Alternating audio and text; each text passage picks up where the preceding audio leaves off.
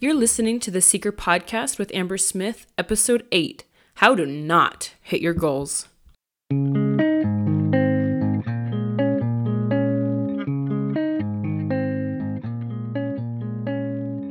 Welcome to the Seeker Podcast, where learners and doers come because they want more for their life, their family, business, and faith. My name is Amber Smith, and if you are seeking something new or more for your life, you've found the right place.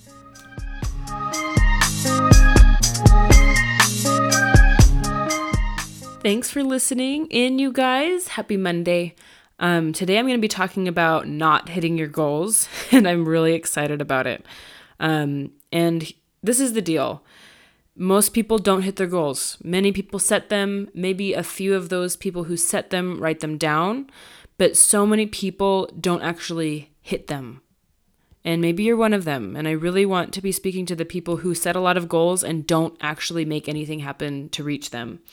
And so I want to share this this little statement with you. If you have big goals, just big goals, that's the problem.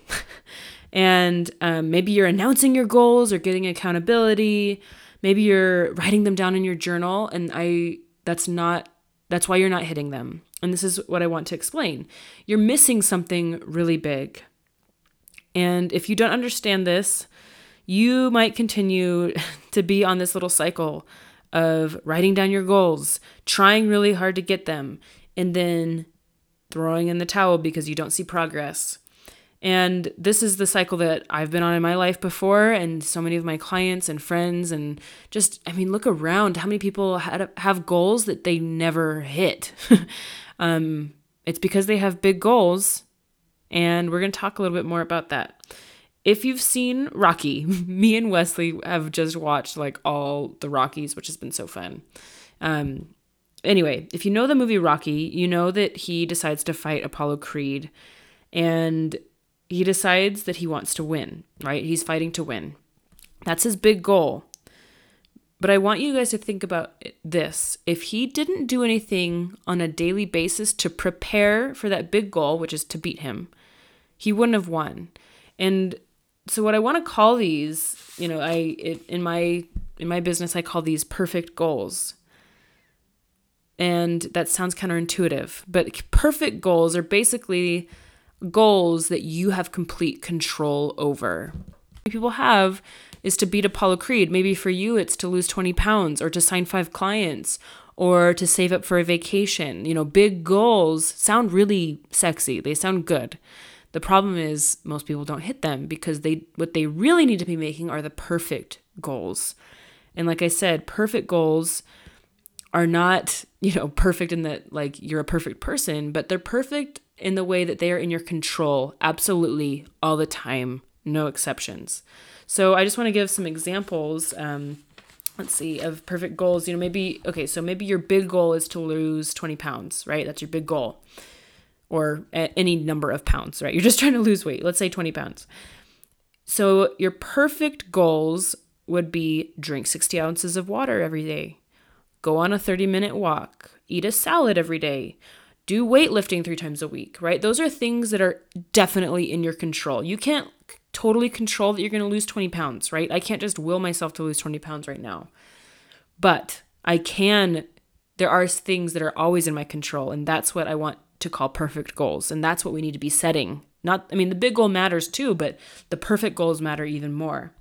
And so, like another example that I, I shared earlier is, you know, I work with a lot of coaches, and so many of them don't have clients. Well, let's say your per- your big goal is to sign five clients. Well, then your perfect goals would be things within your control, right? Reach out to 10 new people a day. Maybe do a Facebook Live or an Instagram Live teaching and selling your offer. Um, post and sell your content and your program. Or um, maybe you start and keep good relationships with people. You know, you network. Anyway, all the things that are per- the part of the perfect goal are within your control every single day. And maybe the signing the five clients isn't within your control, but the perfect goals are. Do you see the connection I'm making? And it's really important to understand that the perfect goals is what's actually going to move the needle, not the big goal. Big goals sound really awesome, But until you get in the habit of reaching your perfect goals on a daily basis, nothing will change. And so, you know, if you've listened to this podcast, um, previous episodes, you know I'm not just going to let you passively listen to me talk. So I want you to write this down or at least like jot it down on a phone memo or write it in your notes app or on a piece of paper or something. But like, don't let this just go to waste. What's your big goal? And most of the time, this is what people call their goals. Most of the people, this is the this is the New Year's goal, right? Um, buy a house, go on vacation, lose the weight, start eating healthy, right? Big goals. But those aren't perfect goals. And so it's time to kind of set the record straight on what actually moves the needle and so now I want you to write down what are the perfect goals that will lead you to the big goal. You know, if it's buy a house, like how much do you need to save per month? And how are you going to do that? Maybe it's, you know, put $500 away a month, right? That would be a perfect goal. That's something that you have control of. Um, maybe it's go on a walk every single day. Maybe it's start that podcast or start your blog, you know, something that you can control. Think about it. Don't just listen to me talk. Please, actually do this. The reason that I like this is because of that quote. I don't remember who said it. I'll have to look it up. Um, but it's basically it basically says you don't change your life until you change something you do every day. And I believe that we are creatures of habit, and the daily stuff matters. So that's why I love perfect goals. And I hope that you are convinced. I hope that you like this and that you start starting this because big goals aren't enough. And honestly, big goals are why you're actually not hitting them because you just stay at the big goal level. And I want to encourage you to start making perfect goals. This podcast episode is super short because I think um, action is way better than passive listening. So listen, go apply it, go make your perfect goals. If you want help doing this, I created a step by step template and process for you to kind of, you know, flush out your big goal and your perfect goals that support that big goal. Um, you can find that on ambersmithcoaching.com forward slash big goals. and I'd love to help you there. Anyway, go make your perfect goals and your big goals. Set a system that works for you. Let me know if I can help. Like I said, you can find that on ambersmithcoaching.com forward slash big goals. And if you're not hanging out with uh, me on Instagram, come hang out with me on Instagram. I'm there. Um, that's my most used platform probably. Hey, it's Amber Smith, and you can find more what I about what I do um, on ambersmithcoaching.com. Thank you for listening. If you haven't subscribed to this podcast, I'd love it if you did.